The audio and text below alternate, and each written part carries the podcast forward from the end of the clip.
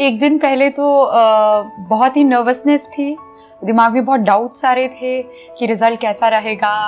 कुछ नींद नहीं आ रही थी, कुछ खाया नहीं जा रहा था। दिमाग में बस यही चल रहा था रिज़ल्ट आने वाला है रिज़ल्ट आने वाला है।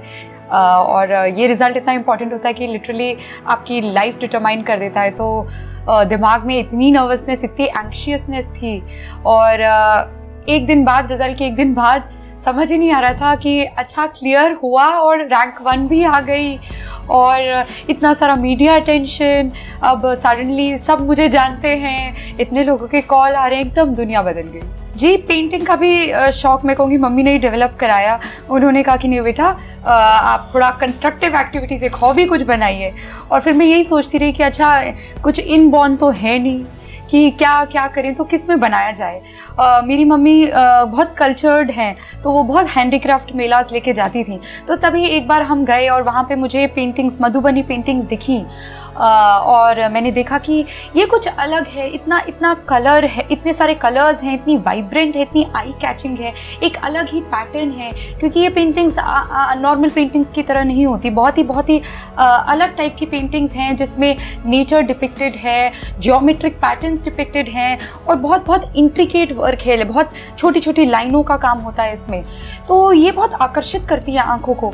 और जब मैंने देखा तो मैंने सोचा कि अच्छा ये ये उतना टफ भी नहीं है कि मेरे को एग्जैक्ट बहुत ही यू नो बिल्कुल कुछ ट्रेनिंग लेके करना पड़ेगा। तो ये शायद कुछ है जो मैं एक विदाउट ट्रेनिंग भी कर पाऊँगी और ये बहुत सुंदर भी बनेंगी। तो उस प्रकार से एक इंटरेस्ट डेवलप हुआ और फिर बनाना शुरू किया। जी, ऐसा ऐसा तो बिल्कुल पॉसिबल नहीं है कि आप पूरे दिन ही पढ़ाई करें, क्योंकि आई थिंक वो थोड़ा अब नॉर्मल हो जाएगा। ह्यूमन ब्रेन की भी कैपेसिटी होती है उसके आ, उसके आगे तो कोई भी नहीं कर सकता। बट जैसे कि आपने खुद बोला कि ये बहुत ही कठिन परीक्षा है और परीक्षा इतनी डिमांडिंग है टाइम टाइम की बात करें टाइम कंज्यूमिंग है तो ऑफ़ कोर्स आपको काफ़ी सारा टाइम अपना पढ़ाई में डिवोट करना पड़ता है। बट इसका मतलब ये नहीं है कि आप चौबीसों घंटे पढ़ाई करते हैं। और आपने मेरे से पूछा कि मैं कितने दिन आ, मैं कितने घंटे पढ़ाई करती थी तो तकनीकन हम कह सकते हैं आठ घंटे एक दिन में। पर इसी के साथ साथ अगर सही मायने में बहुत अच्छे से पढ़ाई करनी हो मन लगा के पढ़ाई करनी हो तो मुझे लगता है कि एक अच्छी स्लीप एक अच्छी नींद होना भी बहुत बहुत महत्वपूर्ण है। क्योंकि अगर दिमाग वेल रेस्टेड नहीं होता है तो आप अच्छे से पढ़ाई नहीं कर पाते। साथ ही साथ बहुत ही खुश भी रहना होता है, बहुत मोटिवेटेड भी रहना होता है इस एग्ज़ाम में। एग्ज़ाम बहुत कठिन है और हर तीसरे दिन ऐसे लगता है कि नहीं, अब नहीं हो रहा, अब रहने देते हैं अब अब, ये शायद हमसे नहीं हो पाएगा। तो जब ऐसी परिस्थिति हर तीसरे दिन आती है तो एक अपने आप को खुश और मोटिवेटेड रखना भी बहुत बहुत महत्वपूर्ण हो जाता है। सोच रहे थे बट मैं तो कहूँगी ग्यारहवीं में ही हुआ, दो महीने साइंस करने के बाद। जी मोटिवेशन फैक्टर यही था जैसे कि आपने कहा कि बहुत ही स्कूल टाइम से ही कि क्लास इलेवन से ही मैंने सोच लिया मुझे सिविल सर्विसेज़ करना है। तो जब तब से ही एक वन ट्रैक माइंड बन गया था तो मैंने कभी किसी और ऑप्शन के कंसिडर ही नहीं किया। हालाँकि ऑप्शन थे आ, कि मैं एकेडमिक्स में चली जाऊँ या मैं आगे लॉ कर लूँ या मैं पॉल साइंस ही आगे पढ़ लूँ। तो ऑप्शन तो थे बट क्योंकि हमेशा से एक ही एक ही तरफा एक दिमाग ने सोच लिया था कि यही करना है। तो जब यही करना है तो फोकस यही रहा कि नहीं, मुझे जब यही करना है तो सारा हंड्रेड परसेंट इसी में लगा दिया जाए। साथ ही साथ मम्मी पापा मोटिवेट करते रहे। जब भी लगा कि नहीं, अब नहीं हो रहा तो उन्होंने कहा, नहीं बेटा, आप पढ़ाई में अच्छे हैं, आप कर सकते हैं, आप लगे रहिए। तो ये मोटिवेशन और एक जो सेल्फ मोटिवेशन रहा कि नहीं, जब हमेशा सोचा ही यही था तो अब अब अब हाथ खड़े करने से क्या फ़ायदा? जितना हो सके लगा दें इसमें। दो वजहें हैं, एक एक पर्सनल रीज़न है और एक प्रोफेशनल रीज़न है। पर्सनल लेवल पे ये है कि आ, मैं मैं एमपी में दस साल रही फिर मैं दिल्ली में दस साल रही तो आ, मेरा एक पर्सनल लेवल पे ये था कि नहीं अब कहीं कहीं और जाके काम करना है। पर आ, मेरे फैमिली और मेरी सिस्टर की भी अभी एजुकेशन दिल्ली से ही होनी है।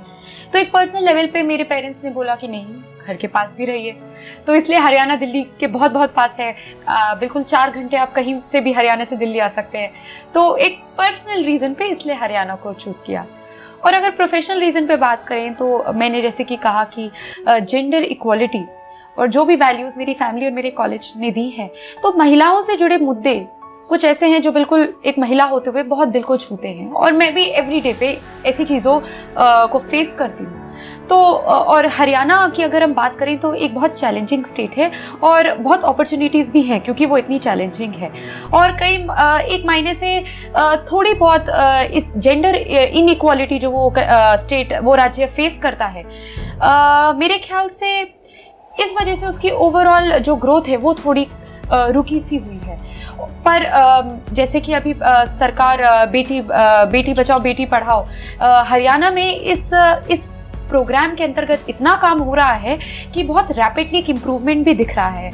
और अभी जो स्टैटिस्टिक्स हैं वो प्रॉमिसिंग है कि कुछ कुछ कुछ इम्प्रूवमेंट आया है।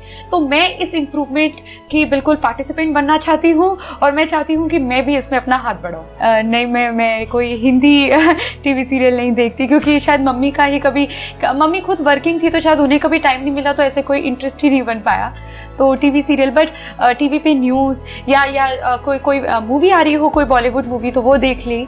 गाने आते रहते हैं बॉलीवुड के तो वो देख लिए। तो ये तो नॉर्मल है कि इतना टीवी होता था बट कोई कोई सीरियल नहीं देखते uh, सबसे बड़ी एडवाइस तो यही देना चाहूँगी कि ये एग्ज़ाम इतनी इतनी कठिन है कि जैसे कि मैंने आपको पहले भी कहा हर तीसरे दिन लगता है कि बस हमसे नहीं होना। हम हमसे नहीं होगा छोड़ देते हैं। गिव अप करने की इतनी ज़्यादा फीलिंग आती है। तो उस टाइम भरोसा बनाए रखें खुद में।